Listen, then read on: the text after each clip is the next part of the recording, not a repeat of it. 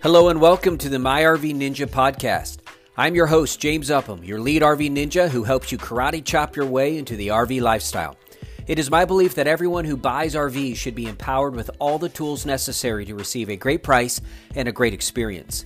This show provides tips for the RV lifestyle and reveals how RV research, education, and experience can help you buy or sell RVs without being taken advantage of. The most important things in life are relationships, and RVs really can be relationship investments. If you enjoyed today's show, you can find out more at myrvninja.com.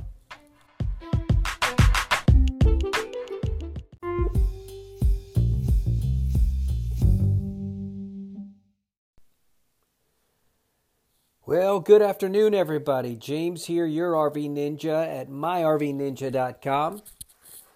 Hey, I hope you're having a good day today. And uh, if you haven't had a chance yet to listen to the podcast where I interviewed Wally Ballard, I would really encourage you to go back and listen. That was a fun interview. As a matter of fact, it has inspired uh, a lot more interviews to come.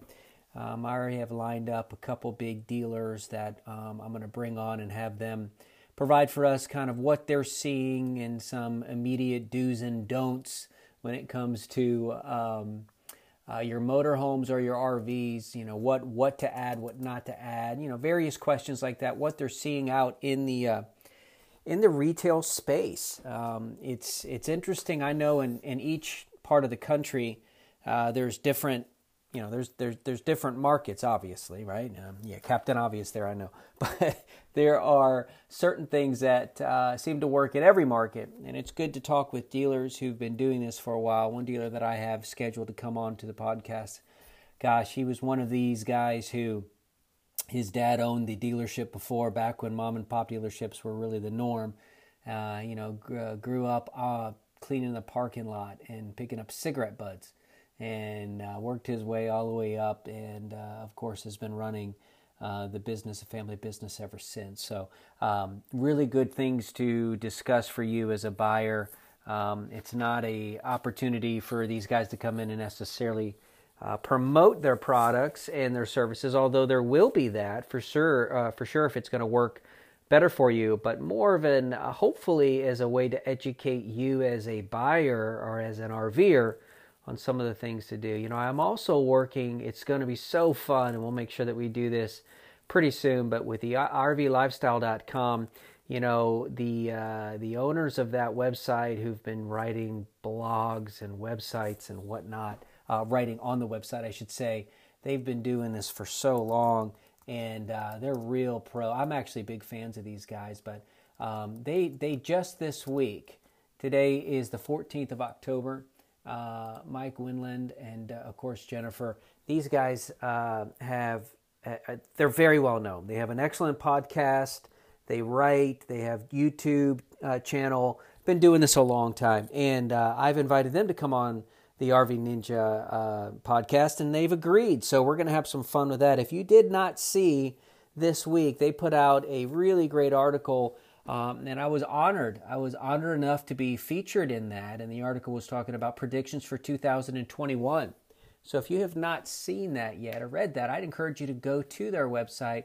Uh, and there's some really good information in there. I guess uh, about 24 of us. Um, uh, not 24 separate articles. You know, some some of the articles will show a husband and wife or a team, um, but uh, you'll see mine. Uh, my thoughts way down at the very bottom um, uh, before they uh, Mike and Jennifer actually give their their take on it. So uh, you'll see you'll see my mug there if you haven't seen it already, and that's at uh, rvlifestyle.com, and it's about the 2021 predictions. So anyway, shameless plug for myself there. Um, listen, let's talk real quick about uh, something I've been asked to discuss on the uh, on the podcast. And for you, uh, you know who you are listening out there. Um, enjoy the correspondence back and forth with emails, and please feel free to do that. Um, you don't. There's there's really no way to abuse that unless you're spamming me. Just as many ideas and conversations that you'd like to see happen on the podcast. You can email me, james at myrvninja.com. Or, of course, you can find me always at uh, myrvbroker.com. Uh, just a heads up there, the MyRV Ninja right now is still under construction. Um, uh, so right now, it probably I have to check. It probably points you to the MyRV Broker website. Um, bear with us while we're trying to get all that handled to be specific for RV Ninja and MyRV broker. Uh, but either way, you can you can uh, get a hold of me on either one of those websites. So back to the subject matter. Um, uh, this particular person uh, has asked for me to talk about um, something that he sees happening out there a lot and wants to know, you know, some of the ins and outs of of what I'm calling, you know, tinkering. Uh, what he had mentioned, which I think is a great uh, title, you know, tinkering with your RV, what to do and what not to do. Um, this is a short uh, podcast, so most of my podcasts, except for my interviews, of course, are typically 10 minutes or under. I do that deliberately so that you have plenty of time uh, to listen and hopefully get the gist of what I'm trying to say, uh, and then have other things to move on to during your day. Because I'm sure you have better things to do than just to listen to me uh, all day. I love a lot of these podcasts. There's a few of my favorite ones out there. Uh, and some of them are so good, but my gosh, you know, after 45 minutes, like I, I just I, I can't take anymore. So uh, hopefully this one will be good and concise. The question is raised, you know, what you, you see a lot of, for instance, with Thors out there, and this this person has sent me an email asking questions such as, you know, you as as they've been out there doing their thing in the RV world.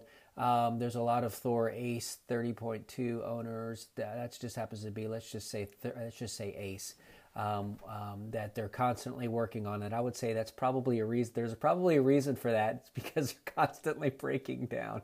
Uh, but uh, they're tinkering around with their RVs and doing a lot of modifications. And you know, the question is like, is it worth it to drop a thousand dollars, to drop five hundred, two thousand, three thousand dollars into uh, your RV, whether it's a motorhome or if it's a trailer? And and I would say to you that there's no yes or no answer to that. But I'll give you a couple suggestions and what I have found in my experience of both the whole side working as a factory rep, also in retail. Uh, what I've seen that brings the most value to the table for resale, or if you need to just you know unload this RV, which by the way I think we're going to see a lot of come into next year. Um, but that being said, let's talk about that. The first thing is chassis modifications. You know, whenever you see any kind of stabilizers put on, anything that's going to help the comfort and drivability of a motorhome and or going to make your uh, trailer or motorhome sit better, meaning hydraulic jacks or anything that's going to add to the functionality of your motorhome or trailer typically is a good idea as long as it doesn't, you know, bust the bank in the process. Um, now, I would say that but I would also caution you the, the thing you don't want to do is go in and have your dealer or somebody sell you all these great modifications to uh, sway bars and whatnot, and add this and add that. Um, and and then you find out that it actually later on when there's a problem with it to get it fixed that it's not covered under warranty because uh, you voided the warranty by doing this, or even this dealer voided the warranty. Don't take people's words for it. I hate to say it, but it's true. Make sure you get it in writing, in an email, correspondence of some way from the dealer and or best bet being to the manufac- from the manufacturer. You've heard me say that before. Super, super important, guys. I, I, I can't stress that enough because what you do not want to do is just go and assume that this person has your best interest because you know what? They might they might really think that uh, they're telling you the truth, but uh, unless you're hearing it straight from the horse's mouth, meaning the supplier, I would uh, caution you not to do anything to modify the chassis or anything to uh, the manufacturer's um, uh, box on the chassis uh, without getting clarification and confirmation from the RV manufacturer and or supplier, chassis maker, etc uh, in writing that it's not going to do. But usually, I summarize to say usually that's pretty good idea, especially when it comes to motorhomes. If there's anything you could do to help the ride a little better, that usually goes a long way uh, for value and also for, for most importantly for resale value. Another thing that I would say again, using the premise that you got to make sure that everything it's not going to in any way affect your warranties, and typically these don't. But whenever you want to add some electronics that have Bluetooth or, for instance, Wi-Fi uh, extenders, etc um, those typically, unless you're drilling through all parts of your motorhome or your trailer, you got to be careful with that, especially when it comes to your roof. Uh, but if it's just adding on additional upgrades with equipment when it comes to technology, that typically goes a long way. You don't have to overboard that, right? You don't have to go in and just jump overboard by putting as much as you can on there because a lot of times it's like a losing proposition. But it typically will add a little bit of value. I look to that a lot of times um, when I'm looking at, for instance, Uh, let's think about our homes.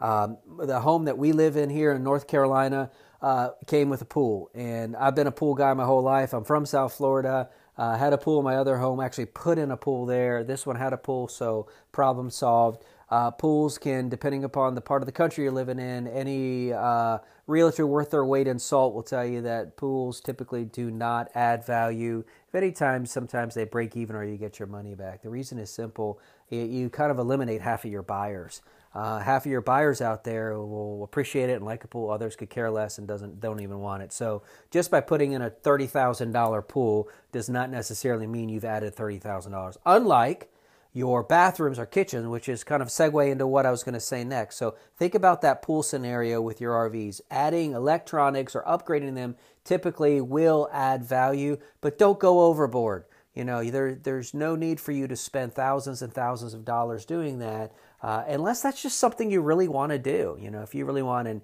um, you know, an HDMI matrix in there and all kinds of different things and fun latest gadgets, have at it. Just uh, be aware that you may not get your money back. But back into that segue, anything that you're using, you know, to upgrade your bathrooms or your kitchens typically is a good idea. Um, if you're going to invest somewhere, I think for your motorhome or for your travel trailer, that's going to actually make it better for you when you're using it and will oftentimes at least get some of your money back or value, add value to your trade in um, or your resale, I should say, um, our bathrooms and kitchens. Is that any surprise? No, it's not really because that's how it is in our homes too. Um, if you can, you know, upgrade and update your faucets, as, again, keep in mind, don't go in there and start changing things around and getting, re, you know, pl- simple things like this or changing out your uh, your plastic toilet to a porcelain toilet. Um, these are things, of course, the, the easiest way to do stuff like this is to make sure that you have the dealer do it, someone who could stand behind what they do. But if you want to do that yourself, sure, um, you know, light fixtures a lot of times can be done on wall fixtures. Um, you know, the other part of that that I would say kind of goes into the kitchen more is storage. When you can do a any any kind of storage rack system, put that in without messing up all your cabinets. A lot of times that helps. Now, sometimes it doesn't. But if you have a an RV that doesn't have a lot of storage, particularly in the kitchen, maybe you don't have a pantry. Crazy, I know, but some RVs don't have a pantry. Uh, and then you use one of your um, for a slide out trays, one of your you know one of your storage compartments there um, cabinets and whatnot has has the slide out trays um, for uh, or even back in the closet area. I know a lot of times, like at our home here, I, I, know I'm using homes and RVs, and they're not the same thing. But just as an example, um, I was able to go in and build a whole bunch of built-in stuff in our two closets. Uh, and uh, it looks great, thank God. But also, it's added so much storage space and just usability. It's very practical now. And I think that if you kind of go in with that mindset, yeah, you can do that too. Uh, the bottom line is you just don't want to go in and spend thousands and thousands of dollars on either chassis improvements or even improvements to your RV unless you know for a fact that that, that that's not going to change. It's going to be yours forever, and you're willing to justify the cost. Um, the average sale, or re, I should say, for a RVer every time that they say, I used to laugh when I would kind of smile and, uh, and, and laugh a little because anytime somebody say, "This is our last RV," I'm like, "Boy, you don't know, you just blew it." Uh, the average turnaround time for a new RV uh, is, is on average, depending upon where you are, about three and a half years. So just think of that. Um, we're going to see. I think my prediction is we're going to see a lot of markets flood, a lot of markets become flooded with RVs um, in this next year. And wouldn't that be terrible if you paid top dollar for it, then invested thousands of dollars into it? Uh, uh, and then to lose all of that when you go back in to try to sell it. Uh, just just be very cautious there. So I hope that helps. If there's anything specific, like you want me to evaluate and do a little research and maybe talk more specifically to a specific upgrade or modification. Uh, feel free to email me and send me a link as to what you're hearing and what you're thinking about. And, uh, you know, at this point in our podcast, we could certainly try to do that. Maybe even bring an expert on there um, so that uh, on the show that is so that we can help to address it and answer to it directly.